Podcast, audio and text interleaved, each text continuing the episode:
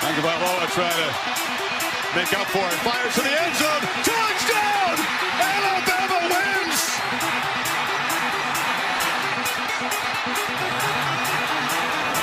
And steps into it. Pass is caught! Diggs! Sideline! Touchdown! Unbelievable! Vikings win it! You're listening to The Weekly Brew with Austin Stepp, Jeremy Paxton, and Hunter Atkins. It's time to sit back, relax, and be informed.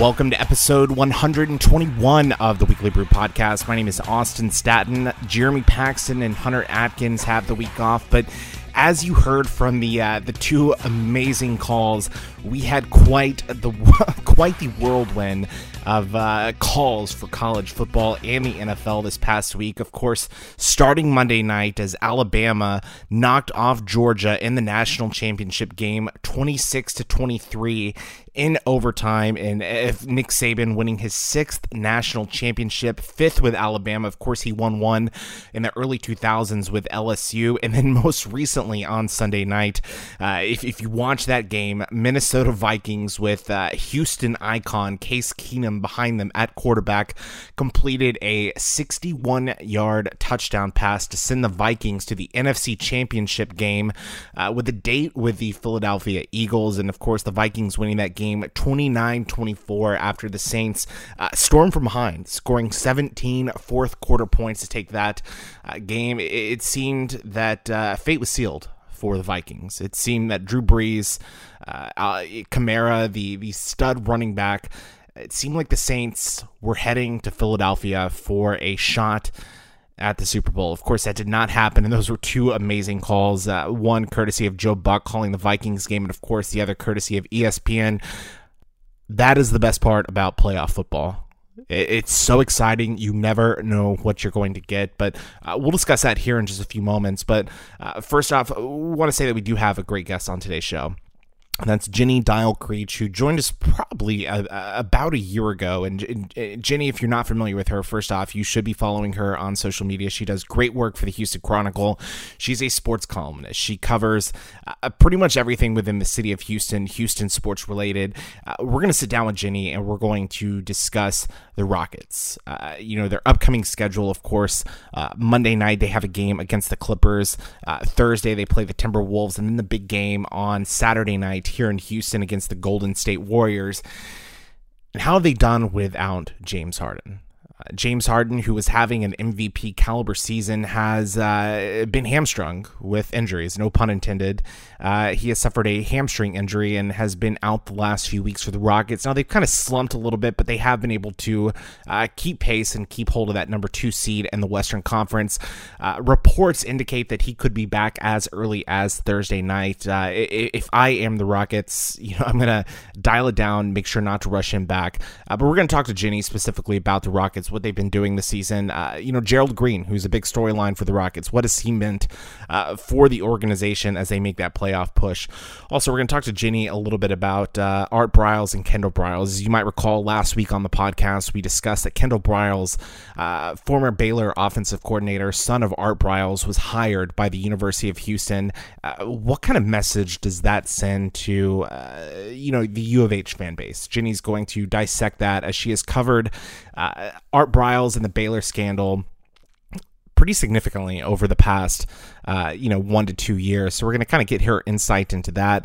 Also, we're going to talk a little bit about amateurism in college athletics and, paying players. Is that the right thing to do? Jenny actually had a story that was in Sunday's Houston Chronicle. Also, you can find that on cron.com, but it's a really interesting look. We discussed that for about 4 to 5 minutes. So I think you're going to enjoy that conversation with Jenny. Also, we have a kind of a guest segment this week, and that's going to be with Luke Bronner from Yay! Go, Sports!. And if you know Luke, He has arguably one of the best podcast networks in Houston. It's Milieu Media Group. He does phenomenal work. Of course, we're huge fans of his main podcast, The H. I'm calling it the main. Luke, I don't know if you want me to call that your main podcast, but The H. It's a great storytelling podcast. He just released episode 1 about 2 weeks ago. Episode 2 for season 2 comes out this Wednesday. Also, Hunter Atkins will be joining him for an episode here in just a few weeks. But Yay! Go Sports, first off, you can search on social media, follow them at Yay! Go Sports on, I think, Facebook, Twitter, Instagram.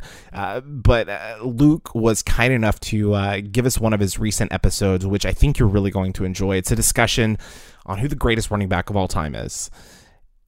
And the conversation starts with Barry Sanders. I kind of agree with that. There are some names that I think might have been left off. We'll get to that at the end of the show, but I really want you to give a listen to that podcast. Yay! Go Sports, great content. It's for people that, you know, might not be sports fanatics, people that are looking for fun conversation around sports, people that don't want to listen to sports talk radio 24/7. This is something, it's insightful, it's humorous. And it's really good conversation. And I think Luke does a great job with the podcast. Yay! Go Sports, it comes out 3 times a week. And, each episode is anywhere between 5 and 10 minutes. And I think you're really going to enjoy it. So if you subscribe to this podcast, you should subscribe to Yay! Go Sports and also give them a review on iTunes. And look for that segment after the interview with Jenny Dial Creech. But let's start off with something else here in Houston real quick. On Saturday night, Gerrit Cole, who is a, as Derek would say, a thoroughbred, right-handed pitcher for the Pittsburgh Pirates, was dealt to the Houston Astros, possibly giving the Astros the edge in the American League. Of course, we saw the New York Yankees make the huge acquisition during the hot stove, the trade back in December to acquire Giancarlo Stanton, one of the best hitters in Major League Baseball, to bolster that lineup offensively. The Astros, not wanting to sit back, went out and got another formidable arm. And of course, Gerrit Cole, he's a guy that features a 96-mile-per-hour fastball. He's got a phenomenal slider, which I think you're going to see more of an emphasis on in 2018 as he works with the Astros pitching staff, pitching coaches, Brett Strom, who the Astros seem to emphasize more of working in that off-speed pitch. We saw that kind of elevate, Brad Peacock. We saw that elevate Charlie Morton, Colin McHugh. The Astros right now, if they stay healthy, have, by far, in my opinion, the best starting rotation in Major League Baseball. I mean, keep in mind, you're going with former MVP, former Cy Young Award winner, Justin Verlander, who was phenomenal in the playoffs. He's your ace. Dallas Keuchel, Cy Young Award winner. He's your number 2 starter. Gerrit Cole pencils in maybe at number 3, maybe at number 4. Lance McCullers, who, when healthy, has electric stuff. When he can control that fastball, of course, his pitch that he relies on most is that off-speed curveball, that devastating curveball, which we saw him throw 24 straight against the Yankees in Game 7 of the American League Championship Series. If he could stay healthy, that's an insane top 4 in your rotation. And, of course, Charlie Morton, Brad Peacock, Francis Martez, you've got a lot of depth there in that rotation. Some names that you do give up in that trade back to Pittsburgh would be Colin Moran, who is a pretty good third baseman, but again, he's blocked by Alex Bregman, who came on really strong last year and has shown that he is going to elevate his game as you move into the 2018 season. You also deal Musgrove. And, Musgrove was a guy that the Astros, I think, wanted to have him in as a contender last year for that 5th spot in the rotation. He had some control issues, kind of got hit hard. But when the Astros moved him to the back of the bullpen, when they made their playoff push, he became very reliable. So it's unfortunate to see him go, but what you get in return in Gerrit Cole, who is young, has 2 years left on his contract. You're only going to pay him $6.5 million this year. That deal works out best, I think, in favor of the Astros. He's under club control for 2 more years.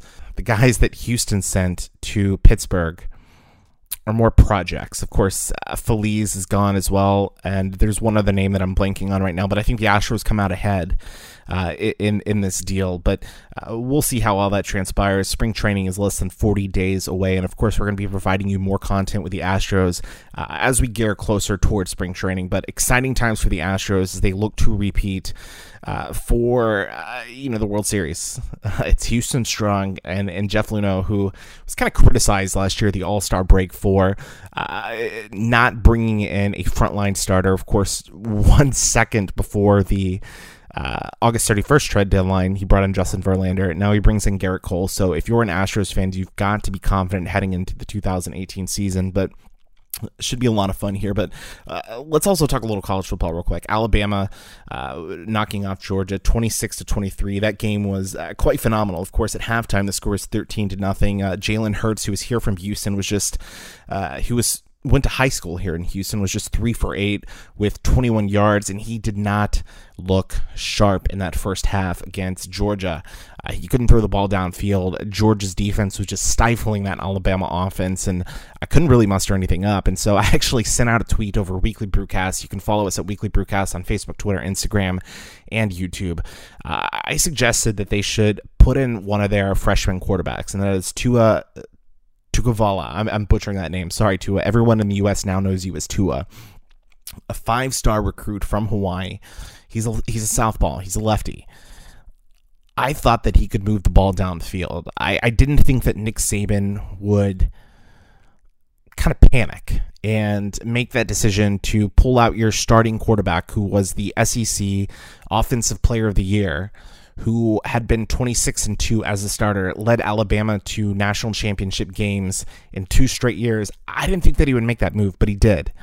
And it was the right decision. Of course, Tua comes in 14-24 for 166 yards, 3 touchdowns, and that miraculous touchdown pass after taking an ill-advised sack in the overtime. It looked like Georgia was essentially going to win that game. It looked like they had pushed Alabama out of field goal range, and of course, Alabama missing that field goal that ultimately sent the game to overtime. Tua came back, fired it down to the left side, and had that remarkable touchdown pass that you heard in the opening call to Devonta Smith, who 41-yard touchdown pass, and Alabama wins the national championship. So phenomenal into the college football playoffs, and we're just waiting for college football to get back here shortly. But let's move over to the NFL real quick. Not a lot of excitement on the Saturday slate of games. Of course, Saturday slate of games, we saw the Titans go to Foxborough and get blown out by the New England Patriots. I think a lot of people expected that to happen. Also, we saw Atlanta Falcons go to Philadelphia. Falcons were actually 2.5-point favorites. They had come off an impressive win against the Los Angeles Rams in last week's playoffs. A lot of people suspected that they were kind of clicking on all cylinders and could be making another run to perhaps win the NFC, to perhaps make it back to the Super Bowl for the 2nd straight year. Things started out well for them. They could not finish the job. There was some questionable play calling late in the game. Of course, Philadelphia behind Nick Foles, who was put in as a starter after Carson Wentz went down with a torn ACL. They get the win, 15-10, and now they have a date with the Minnesota Vikings and Case Keenum. That game just was phenomenal. I mean, Drew Brees, who is one of the all-time greats at quarterback, just 1 day shy of his 39th birthday, engineered a comeback. Vikings held a 17-0 lead heading into halftime. It didn't look good for New Orleans. They scored a touchdown in the 3rd, then scored 17 points in the 4th quarter, took the lead, and then just magic happened. Mayhem happened. The Vikings ended up getting the win on a 61-yard touchdown pass from Case Keenum to Diggs, and it was just it was a defensive breakdown from New Orleans Saints. So let's be clear about that, but from a mindset. If you listen to some of the audio, I think there's some stuff going around on NFL Network, on Sports Illustrated. The audio is just remarkable when you listen to it from the Vikings stadium, the fan base. It goes from dead silent to just mayhem and just a flip of a switch.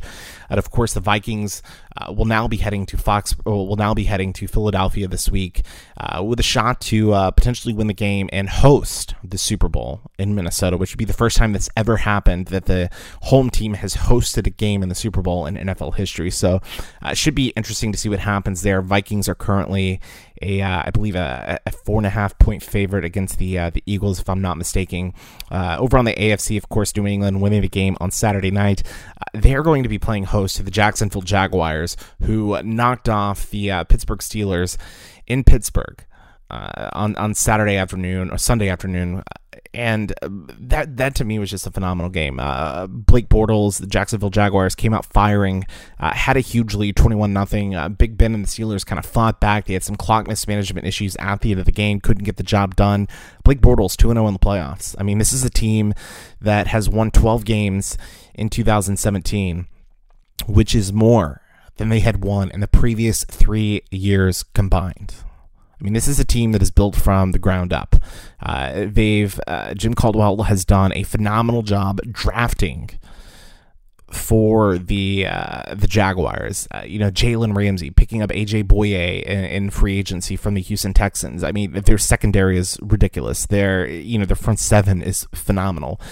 Blake Bortles is kind of that question mark. He is not necessarily a reliable quarterback, but he's gotten it done in the past 2 weeks, and now he is going to head into Foxborough with the Jaguars with a chance to play for the AFC title and a chance to move on to the Super Bowl. I think that's a pretty good story. So two pretty good games coming your way next weekend, but we'll get into that hopefully with a bonus episode this week. We're kind of unsure of what our timing is going to be. Just for full transparency, I'm actually heading to Spain at the end of the week, so we're going to have some content for you here in the next few weeks, but we're not sure exactly the timing of that content, but we'll definitely keep you apprised with that on social media. But great week for sports here in Houston, specifically with the signing of Gerrit Cole, the trade for Gerrit Cole. And congratulations again to Astros general manager Jeff Luhnow for getting that job done. And I honestly just cannot wait for spring training to start. Again, we're less than 40 days away, and excitement here in Houston, especially at the Weekly Brew Studios, is just on edge. We can't wait for that to happen. But as mentioned at the top of the show, we've got a great interview with Jenny Dial Creech from the Houston Chronicle. Also, we've got a guest segment from Luke Bronner and Yay! Go Sports. We hope you stay tuned for that. But if you want to follow our work, you can just search Weekly Brewcast on Facebook, Instagram, and YouTube. Also, you can subscribe to our website at weeklybrewcast.com, and if you do that, it's a smart thing to do. Each week when we post an episode, it gets pushed straight to your inbox, so we highly recommend that you do that. But again, as mentioned at the top of the show, we've got two great segments coming up for you, so we hope that you sit back, relax, and be informed. You're listening to The Weekly Brew. Joining us now on The Weekly Brew podcast is Jenny Dial Creech, who is a sports columnist at the Houston Chronicle. And Jenny, I think it's been probably, a year since we had you on. And I think at that point we talked a little Rockets, a little Spurs, and also some Art Briles and Baylor. And it seems like we're bringing you on a year later and talking about the same thing. How are you doing, Jenny? I guess that means that just all these things I talk about are just remain extra relevant, right? Let's start off with the Rockets real quick, because I think that's the big story here in Houston, obviously. I mean, since just absolutely blitzing through the October-November schedule, they've kind of had some injury issues. And I think you tweeted out, Wednesday, a sheet of paper that had all the Rockets injuries ahead of their game for Friday night. But, they're still keeping pace, essentially, with Golden State as the number 2 seed. But how important is it right now that the Rockets continue to, find depth so they can, maybe overcome some of these injuries as we get closer to the playoff season? I mean, that's exactly what they have to do. And I think what's interesting about this Rockets team this year, and this is a team I've followed for several years and obviously was on the Rockets beat before becoming a columnist. And what I can say about this team as opposed to any of the teams in the James Harden era of Rockets basketball is that there is depth. I mean, if we look since Harden got here, if you look at any year, could you have said the Rockets could go on a 2 or 3 week span without him and still won games and still competed and still stayed in the top of the standings? And the answer to that is no. I mean, you couldn't have done anything without Harden. But now when you have Chris Paul, when you have Eric Gordon, when you have a Gerald Green who's playing out of his mind, I think he's right now the best story in Houston sports. It's possible. It's possible for the Rockets to show that they aren't just the beard anymore. They're a lot more, and I think that's something they've been striving to do for years, and now we're really seeing that come to fruition, and it is really fun basketball to watch. I know it's frustrating to look at, that injury report, which is long. I know it's frustrating to think, like, your best choice at a backup center right now is Ryan Anderson, which isn't ideal for him or anyone watching the team, but still you have all these players that are capable of playing in those positions, and in the past that wasn't the case. We saw the Rockets go through injury bugs in the past and really suffer, and that's when James Harden was healthy. So the fact that you're doing this now without him, and there's not a huge concern that the Rockets are really going to fall off too far while he's out, to me that says a lot. Yeah, and let's talk about Gerald Green for a minute, because he's just been, lightning off the bench. I mean, pulled off his couch. We discussed it, briefly last week on the podcast, but offensively he's just been phenomenal, and he's also, really embracing that Houston mentality with his, his braids. He's got the Rocket braid, the Astros braid. I mean, how important has he been in terms of, just another guy off of the bench that could provide an offensive spark while Harden's out? Oh, he's been huge, and I personally love people that make me look smart, so he's one of those. On the day that they picked him up, I tweeted out that I just love that signing so much for the Rockets for a lot of reasons, and the main one being that he does a lot of those things that you just mentioned, being able to come in with a second unit, being able to be a spark plug. He's so fearless, especially at this point in his career. He has absolutely nothing to lose. And on top of all that, he is a skilled basketball player. He's always been very athletic. He's long. He's fast. He's not the best defender in the world, but you don't exactly need him to be with that second unit, especially if you have, like, a P.J. Tucker in there, or, you have Chris Paul when they can use him in the second unit, which isn't always, especially right now with Harden being out. But I think that he brings so much on the offensive end that you allow – for a guy like James Harden, again, to get more rest. And I think that's going to be crucial, as we saw last year. By the end of the year, Harden hadn't received enough rest over the year, and it wore him down. Like, adding a guy like Gerald Green, if for no other reason, and there are a lot of great reasons to have him around, he's a guy that can reprieve James Harden a little bit. And I think that that's what you need, so that you have full-on, healthy, energetic James Harden through the playoffs when it matters. So I guess the next part that I'm going to ask you is about James Harden. He's supposed to be reevaluated Monday for his injury.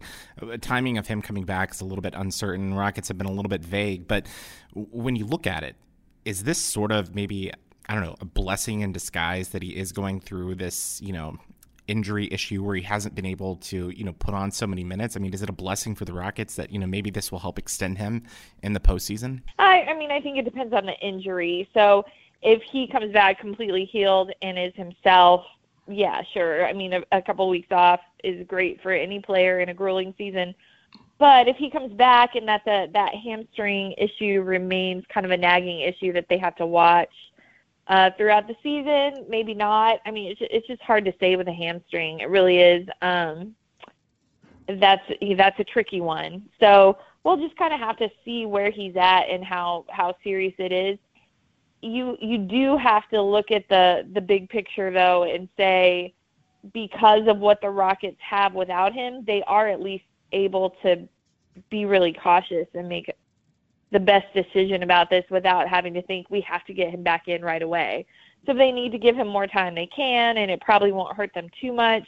It obviously would be nice to get him back, but the timing in terms of it being January and not March and right before a playoff push, that is good. Yeah, and speaking of a playoff push, the Rockets are going to face an uptick in competition here in the next few days. They've got the Clippers on Monday night, the T-Wolves on Thursday, and then the Warriors coming up this Saturday. I mean, it's a pretty difficult stretch before you head into the All-Star break. I mean, what should Rocket fans be kind of looking for? Is that Warriors game one that you sort of circle on your schedule? Yeah, I think you always circle the Warriors. I think that you always kind of rise to the occasion of playing them. And with all of these teams, with the Clippers, I mean, look at Lou Williams playing out of his mind. Yeah, look 50. Look at each one of these games is an opportunity to go in and face a team in the Western Conference and better yourself across the board from top to bottom. Whether you have 5 players available or you have 10 players available, you figure out a way to use these games to make yourself better, to improve your depth, to improve those lineups. Because you never – look, Nene is older. He's further along in his career. You might not have him as your backup center down the road. Tarek Black seems pretty durable to me, and he's playing really well. So I think he could be back for that Clippers game, in fact. But I still think it's a good idea to play in these smaller lineups, especially when you're going against a team like the Warriors. It's a good idea to have PJ Tucker at the 5, to have Ryan Anderson at the 5, to know what that looks like. That if you get into a series against the Warriors and you need to go small, that lineup has a lot of minutes together. They played together.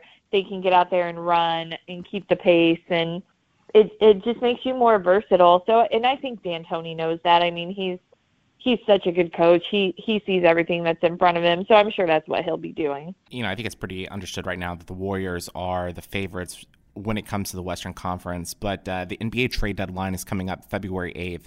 Do you sort of anticipate the Rockets or Daryl Morey making any move to, you know, add a few pieces maybe to compete with the Warriors, or do you see any other big moves potentially happening in the NBA, not necessarily with the Rockets? I mean, there'll be something. There's always that shocking trade or move, and it's very bizarre for me to say this because I always expect Morey to do something. I always expect it. But he has said, and I totally agree with him, that this year he might not. It might not be that big of a priority because when you look at the Rockets at full health, and then especially with the addition of Gerald Green, and he has overachieved. Like, I don't know if anyone would say that there. Like, I'm sure they'd all like to say this is exactly what we expected from Gerald Green. But it's not. Like, I mean, even I thought he'd be great for the team, for the energy, for those backup minutes, but he's better than I thought he would be. So I think when you look at that and what he's brought to the mix, there's not a lot of need with the Rockets right now. What they need is just to be healthy and on the court all at the same time. When they won 14 games in a row and were becoming one of the better defensive teams in the league. So what they need more than anything is health. And I'm not sure that there's anything that could happen in a trade that would make them better, quite frankly. I'm not sure what you'd want to give up from this team, especially since none of these injuries are so detrimental that someone's going to be out for a really long stretch of time. If you look in the last few years, I mean, you had like Dwight Howard injuries where he missed 40 games. You don't have that right now with the Rockets. So I think that, I wouldn't be surprised if this is the year Morey does nothing. And if he does nothing, I don't think it's the wrong move. That seems like so, antithetical from what Morey typically does in the past. But I agree with you on that. And so, okay, Jenny, I'm gonna make you finish this sentence real quick. The Rockets win the Western Conference if you keep James Harden and Chris Paul healthy enough together to finish this merge. That's what they need. They need enough time on the court together. We saw glimpses of what they can do in that 14-game winning streak. If you get them more time together, if the chemistry builds, the defense gets better, that's what you need. Those two are the key, though. They need to be on the court together more. We need to see what that really looks like consistently. I think it is kind of funny because we saw so many, pundits prior to the season say that it just couldn't work, with D'Antoni's system, with two quote unquote ball hogs, that it just wasn't going to work. And we've seen that it can work, and that, maybe this was the right move for Morey and the Rockets. So, I hope you're right. I hope they are healthy and can compete with the Warriors and the Western Conference. But one of the other reasons why we wanted to have you on the show this week is to discuss the Briles family. It seems to be sort of an ongoing thing. And this is something that we discussed a little bit on our show last week when Kendall Briles was hired as the offensive coordinator at U of H. And then Art was supposed to speak at the American Football Coaches Association on Tuesday, but ultimately was told that he was not going to speak. Jenny, let's start with U of H hiring Kendall Briles and also Randy Clement at offensive line. I've got to say I was stunned by this because of, you know, Dr. Couture, everything she stands for at the university. I mean, how did U of H make this decision? And did she have any say in this? I mean, she had to have some say in it. That's her job. I don't know her well. She hasn't spoken on the topic. I hope that she will. And I do want to say this before I say anything else. I have a lot of respect for Major Applewhite. I appreciate what he's trying to do with his program. I appreciate the fact that Kendall Briles is, without a doubt, a good offensive-minded coach. He is. And there's no doubt in that. All of that being said, I do think this hire was a mistake. And I just think that with everything that's documented about Kendall Briles, to me, that's enough. It's enough to say, this is a risk I'm not willing to take. I don't want somebody like this to be here and around my players and around my recruiting. I'm not saying that people don't change. I'm not saying that people don't deserve second chances. I'm in the mindset that a second chance doesn't necessarily mean that you have to put someone in a leadership role among young men. I think there's a lot of ways to give someone a second chance, and to me, that's not the one that he should be given. You know, I hope the best for this. Like, obviously, here's the thing. Everyone who gets so irritated with everything I write and say, I obviously would like all of those men that were involved in this scandal at Baylor to be different and to have changed and to have learned from their mistakes, because I don't want a repeat. That's the last thing I'd like to see. That's why I write about this. That's why I do the research and the interviews and sit with victims. I do those things because we don't want this to keep happening. It's terrible to hear what's happening to young women and that things are being swept under the rug. And it's not just at Baylor. That's just the one we know so much about right now, right? So obviously, I hope everything is different. I hope everyone has changed. But what kills me is that not one of these coaches, from Art Briles down to the lowest assistant on the staff, not one of them has ever come out and said, man, what happened there was really messed up. We're really sorry we didn't know what was going on under our watch. And here's what we've learned. Here's how I'm going to be better moving forward. They don't even acknowledge the problem. So to me, I can't fathom any program wanting to get behind anyone and hire someone who's yet to acknowledge the fact that there was a massive problem that they were a part of, whether they knew exactly what was going on, knew just a little bit or what. You have to learn something from that, and you have to move forward in a positive way. And if all you're doing is saying that nothing bad ever happened, or you knew nothing, or your hands are clean, you're not acknowledging the bigger issue, which is that dozens of women were sexually assaulted by football players, and the football staff did help cover that up, and we know that to be fact. Yeah, I think that it's really disappointing to me to see. You know, I kind of believe that people should get second chances, but I think in some of the places that they're getting second chances is a little bit ridiculous. You know, like, you know, arguably the best Group of Five program, you know, at U of H, getting a second chance there. That to me is a little bit of a concern. And then also we see Kaz Kazadi, their former strength coach at Baylor, getting hired by SMU. I mean, it seems that, you know, the only person that hasn't gotten a second chance is Art Briles, and again, he was supposed to speak at the AFCA conference this past week, but was shut down. And there were rumors, you know, going around that Baylor in the administration at the university were sort of the ones putting pressure on the AFCA. Of course, the AFCA denied that. That could have been an opportunity for, you know, Briles to maybe show remorse. Why wasn't he allowed to speak at that conference? Well, first of all, if he was going to show remorse, it wasn't going to be publicly, because that was a big part of it, was that he wouldn't do anything with people in the room. So, I mean, so that's a problem. Like, only coaches couldn't be shared. So, to me, you're still not publicly acknowledging anything. Right. The thing about Art is we've actually, like, he's the only one we've actually seen text messages from, seen emails from, well, him, Ian McCaw, who has a job at Liberty. It's a whole other big problem and issue. and then one other assistant athletic director who hasn't turned up anywhere else. We actually have seen the documented proof that they knew what was going on, but they're the only names that have been released so far. I think more will be, personally. So with that being said, I would have never even asked him to speak, period. Just knowing the fact that, like, he has been, like, we have seen his name attached to text messages and emails showing that he knew about sexual assault happening on his team, among other things. Like, to me, if I'm the AFCA at that point, that's not who I go to at all.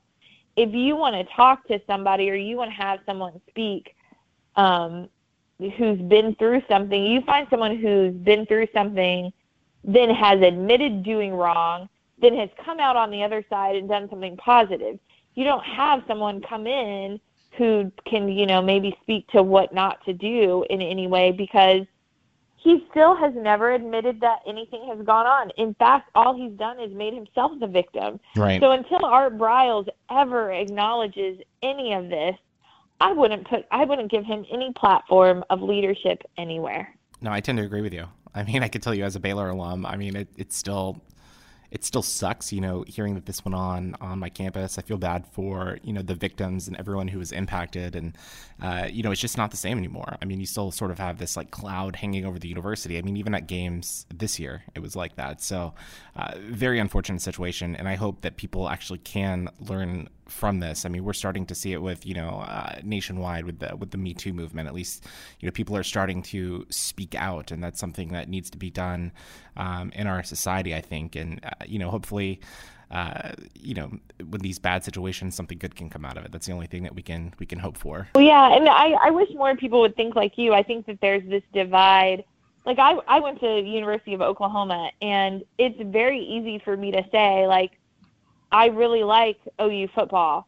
However, I think they completely mishandled the Joe Mixon situation. Mm-hmm. I've been very vocal about that.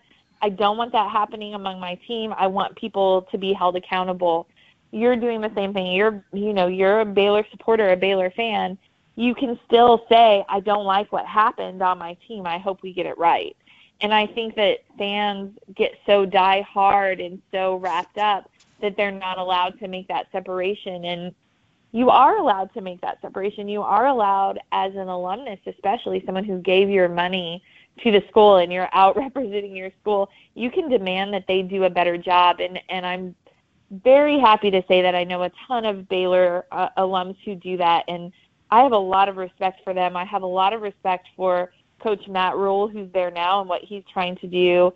And I wish them the best. I want to see Baylor become the example of how you turn things around. And I think it absolutely can be. And speaking of Matt Rhule, I mean, he brought in Rachel Barbera, who has, you know, been, a strong advocate for the players that are currently on campus. I mean, what can you tell me from, you know, just your time, I don't know, researching, talking with people around the program now, how the culture has sort of shifted?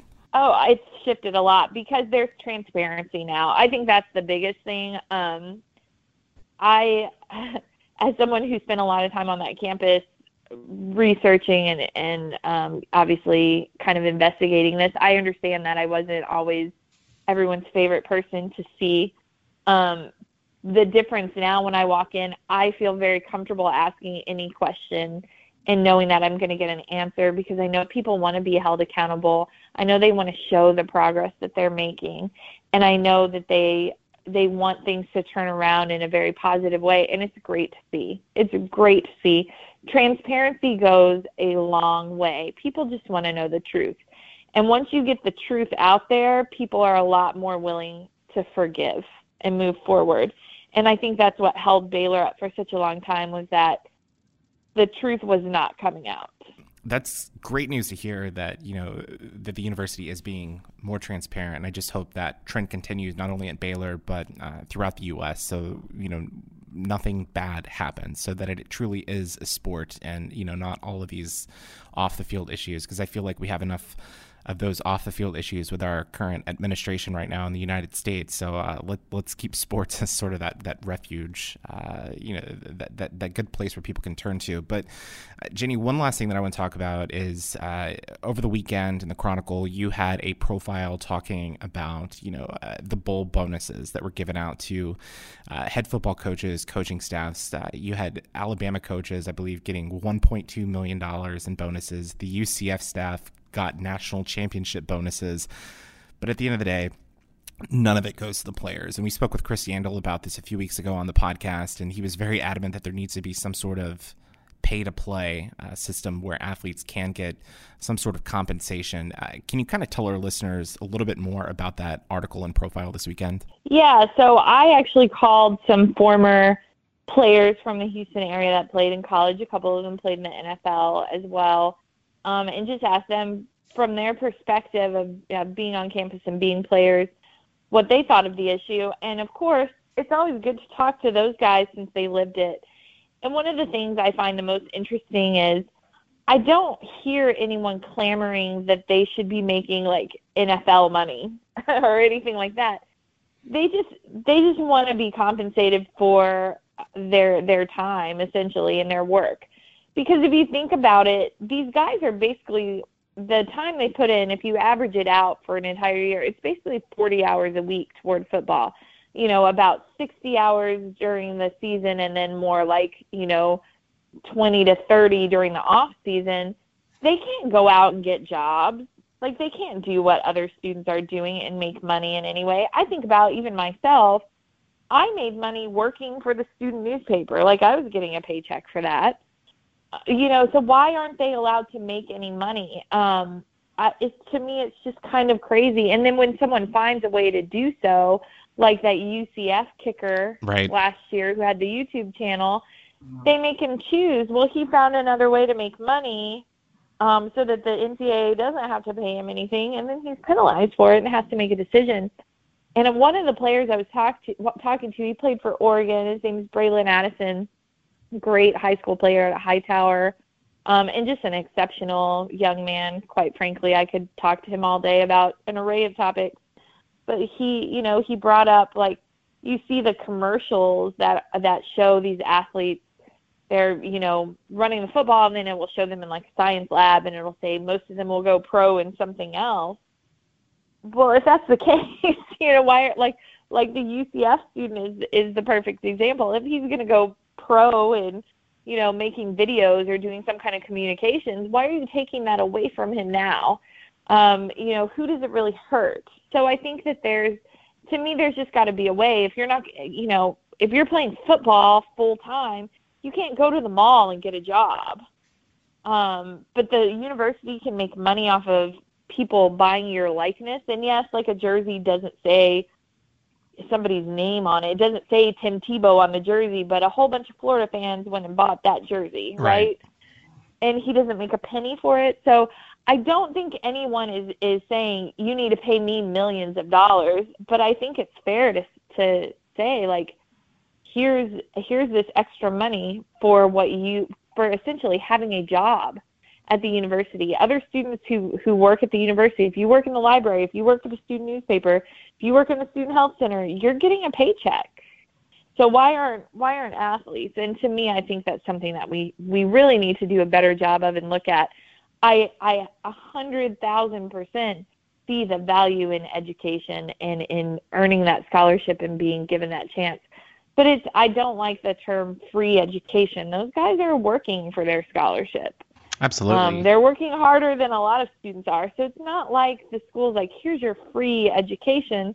They earned it, and it might be a different way than a kid with academic scholarships earned it, but they're earning it. They're out there doing the work to make that happen, and they're putting their bodies on the line, and they're bringing in millions of dollars. So to me, I understand that we're not going to pay them tons and tons of money, and I think that's fair. But I think that you either need to provide opportunity for them to be able to make money, or you need to, up their compensation. They do get a little bit I think you get around like $5,000 a year or so, but we've all paid rent. I mean, these guys have apartments that they pay for. They like, that's not the school doing that. That comes from their scholarship money. So we've all been there. We've all had to buy our own groceries and pay the electric bill and do all of those things. That's not a ton of money. That's why a lot of college kids also work. Yeah, I agree with you. And especially, you know, those kids on full scholarships, you know, they're allowed to go out and get jobs. Why can't student athletes do that? So I totally agree with you on that. And again, if you haven't seen that story, just pick up a copy of the Sunday paper, the Chronicle. Also, you could check it out on HoustonChronicle.com. Just go ahead and get a subscription. It's like, I don't know, 20 cents a day, maybe 10 cents a day. It's cheap, but you should definitely do that. But again, we've got Jenny Dial Creech, sports columnist for the Chronicle, on the show. And Jenny, you're pretty active on social media, and you've also made several TV appearances on Sunday nights. Where can our listeners find you? So you can find me on Twitter at Jenny Dial Creech. Is probably the best place to start. And then certainly in the paper. And we have the Texas Sports Nation TV show every Sunday night at 11 o'clock on KPRC. I'm not always on there, but it's always pretty interesting. Someone's on there saying something interesting every week. You should definitely check that out. But Jenny, it's always great to have you on the show. We appreciate it. Yeah, of course. Thanks so much. You're listening to The Weekly Brew. From Milieu Media Group, this is Yay! Go, Sports!, a sports show for people who think a dog pile is just something you step over. I'm your host, Luke Bronner, and this is episode 12, The Greatest Running Back Ever, with my friend, Nathan Schartz.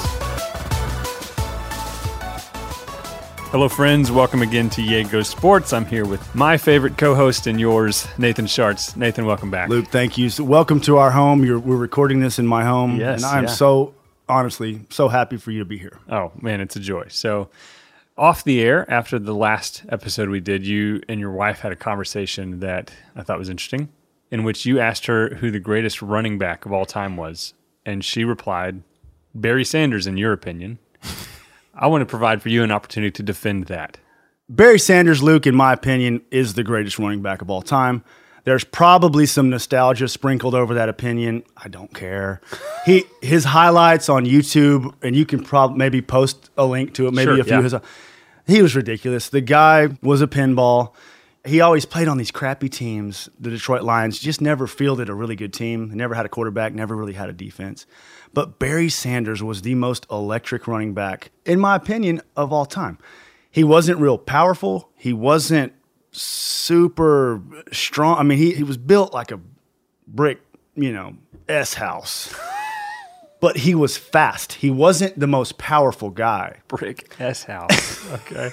Self-editing. Yes. The guy was incredible. You have to see it to believe it. And one of the greater things about him is you see a lot of players that score touchdowns nowadays. They go into a ballet routine where they get a conga line going. Barry Sanders, it was the biggest FU to the other team. He would simply go hand the ball to the referee and walk back to the bench and sit down. That was face. That was face. And I love the fact that he didn't over-celebrate. It was his routine. This is what I get paid to do. I'm going to go sit down now. Call me when you need me. Okay, so tell me about Barry Sanders. When did he play? He played from about 1988 till 1999. He played about 10 or 11 years. He had more football in him. He just retired because he was tired of losing, and you can't blame him. Yeah. But he was of the era when the Dallas Cowboys were really good. And being from Dallas, you get a lot of arguments. Hey, Emmitt Smith, he's got the most rushing. Emmitt Smith was fantastic. He wasn't Barry Sanders. Emmitt Smith ran behind the greatest offensive line maybe ever assembled. It was a fantastic team. Emmitt was great. You put Barry Sanders behind that line, he would have shattered every NFL record, kind of like Emmitt did. He would have shattered every record known to man. The dude was impossible. He went to Oklahoma State, came out, won the Heisman. He was just electric, you know. You couldn't keep your eyes off it. Every Thanksgiving, we would watch the Lions play. They always were kind of the JV team. Then the Cowboys would play. Mm-hmm. But the Lions were so much fun to watch on Thanksgiving because you got to see Barry Sanders. And they would end up losing, but it didn't matter because Sanders would always rip off a 65-yard run or do something silly, and he would just dance in the backfield while people were trying to tackle him. You couldn't get your hands on him. Yeah. He was just so fast. So who would be the other candidates in that conversation, do you think? So Barry Sanders, you said Emmitt Smith. Are there any other guys that you're like, well, I could see an argument for? Absolutely. Cold-blooded killer O.J. Simpson's probably in there. O.J.'s in there. Earl Campbell would be he's on my list just because I like him. He was a Houston Oiler. He's probably big with your Houston people. He was awesome. Walter Payton, pretty much considered kind of the one of the greater running backs. And then new age guys, LaDainian Tomlinson. LaDainian Tomlinson was a great – he went to TCU. I feel like I should say Kazuntite just then. But. He went to TCU. He's a local guy. And he went on to have a great career with the San Diego Chargers, caught a lot of passes. He was kind of your more modern style running back. Running backs now, Luke, since you care to know, when you break them down, they're a dime a dozen now. There's not as much emphasis on the running game in football like there was. Okay. You used to have a premier back, Emmett, Barry, Walter Payton. You don't have that anymore. Now it's a passing league. Running backs are a little more of an afterthought. You know, why is that, you think? Why did that change? I think that you're just more efficient. You know, it's not as big. The league is not as big on grind and just, you know, so passing and like crazy catches are just sexier than guys pounding through a line. It sells more Gatorade. Okay. It's just a better product. It's better to watch. That's why college football is generally viewed as a better product than the NFL because it's just fun. It's fun to watch these guys. You don't know where this 18-year-old's head is. You know, he could have been up all night. You have no idea what's showing up on Saturday in college football. Yeah. It's just a better product. But I'm getting off topic. Running backs nowadays are just not as important as they were. And the most important one, in my opinion, ever was Barry Sanders. So you generally, on the show, are my most controversial coach. You generally rile people up the most, sure, which I think is fun. But they get riled up on Facebook, and you're not there to defend yourself. So I want to invite you, one... Well, I'm on MySpace. To come back to Facebook and defend your arguments and let people attack you instead of me. I also want to, if there's a place that I can forward people like your email address, I would love to do that so that y'all can just hash it all out. Absolutely. This email address was created when I was about 12. It's Nate Daquick. That's NateDaquick @gmail.com. Okay. That's what. That's I'm probably not actually gonna with a DA. Or they can find me at MySpace / pimpshit420. I don't know. Okay, Nate, thank you for your defense of Barry Sanders. We'll see you next time. Thank you. Closing time. What an episode of the Weekly Brew Podcast. And again, this has been episode 121. And special thanks to Jenny Dial Creech for joining us, breaking things down with the Houston Rockets. Of course, they've got a few big games coming up this weekend. The one that I have, circled on my calendar is the Saturday night game against Golden State. I mean, this could be a game in which James Harden is back, which Kevin Durant is healthy. So we could potentially be seeing a preview of what many think is the Western Conference Finals, the two elite teams in the Western Conference. So I think that will be an exciting game. It was interesting getting some of her insight into the organization this year and how they've been off to such a hot start. Also, her comments on Art Briles, Kendall Briles, spot on. One thing that I do want to take note of, she mentioned the current Baylor athletic department organization and head coach Matt Rule. She said that they're being transparent now, and that's a good thing. I think that's remarkable to hear from somebody like Jenny, who has covered this story so well in the past 2 years, and she's been critical of Baylor, rightly so. Baylor deserves to be criticized for the way that they handled, the scandals since 2015, August 2015, when news of this started to break. It was refreshing to hear that the tone at the university has changed. I think Matt Rule is the right guy for the job. I think that he is doing a good job turning the perception of the university around. It was nice to hear Jenny's comments specifically on that. So we definitely appreciate Jenny joining the podcast. Also, her story this past week, which we'll link onto our website, on amateurism in college athletics and whether these student athletes should be paid. If you want more in depth on that, then I would recommend that you go back. I think it was like 2 or 3 episodes ago. We had Chris Yandel on the podcast, spoke with him for about 40 minutes on amateurism in college athletics. Highly recommend that you listen to that as well. But also special shout out to Luke Bronner, Yay! Go Sports. Again, you can follow Yay! Go Sports on social media. Just search Yay! Go Sports. Also, you can follow Luke, his personal handle. Just search Luke Bronner. Really interesting conversation with Nathan Schwartz on the greatest running back in NFL history. And I've got to agree. I think Barry Sanders is that guy. He retired young. He had a lot of energy left in those legs, and he was, you know, hindered by playing in Detroit. I mean, honestly, Detroit is not a good franchise. They are, you know, one of the laughing stocks of the NFL. They haven't been able to get it done in, you know, the past 2-3 decades. And Barry Sanders, it would have been interesting to see what he could have done on an organization that was more stable, that had a franchise quarterback. You know, what if he had played with Matt Stafford? You know, I know it's different generations, but that's the thing with certain NFL players is you see certain players get drafted into certain organizations where they can develop players better than others, right? You see Tom Brady get drafted, 6th round pick, get drafted by New England. If he'd been drafted by the Cleveland Browns, Tom Brady wouldn't be one of the, you know, greatest of all time. It's just a fact. He wouldn't be. He might have been a marginal player, or, you know, might have had a few good years, but it's all about the organization that you get drafted in. Of course, Barry Sanders, a Hall of Famer, got drafted into an organization after Heisman career at Oklahoma State. You know, that wasn't that great. If he would have been, you know, a Cowboy, as Nathan said, things could have been a lot different. But, you know, it was interesting to hear them talk about some of the modern names. And, of course, LaDainian Tomlinson was brought up. There is one name that I would say is the last great running back from that era who is still sort of like a modern running back. Because, you know, as Nathan correctly pointed out, running backs now are a dime a dozen. You know, they have to catch out of the backfield. It's a lot of platoon running back committees that you see now. The last great running back, I think, of our generation, it's probably Adrian Peterson. I mean, I think he's a surefire Hall of Famer. He's a guy that 9 months after tearing his ACL came back, you know, had an MVP caliber season. He is a guy that has been durable for more than a decade.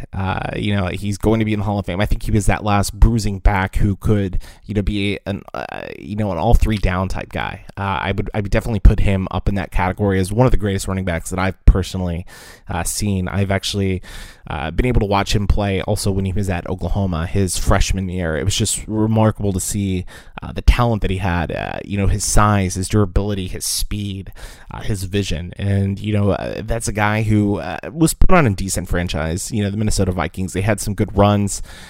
You know, they couldn't get the job done in the postseason. You know, now maybe there's a chance for the Vikings to, you know, kind of erase that pass and get to the Super Bowl. But we'll see with, you know, 2 big games coming up in the NFL this Sunday. But overall, I hope that you enjoyed today's episode. It was episode 121 of the podcast. And let us know if you like it. Go ahead and shoot us an email, leave us a comment, leave us a review on iTunes. Let us know what you think of the podcast this week.